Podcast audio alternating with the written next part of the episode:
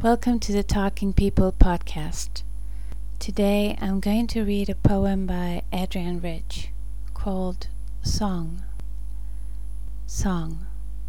You're wondering if I'm lonely. Okay then, yes, I'm lonely. As a plane rides lonely and level on its radio beam, aiming across the Rockies for the blue strung aisles of an airfield on the ocean. You want to ask, Am I lonely?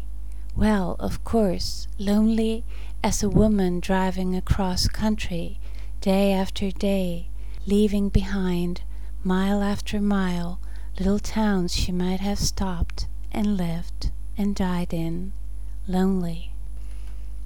If I am lonely, it must be the loneliness of waking first, of breathing dawn's first cold breath on the city, of being the one awake in a house wrapped in sleep.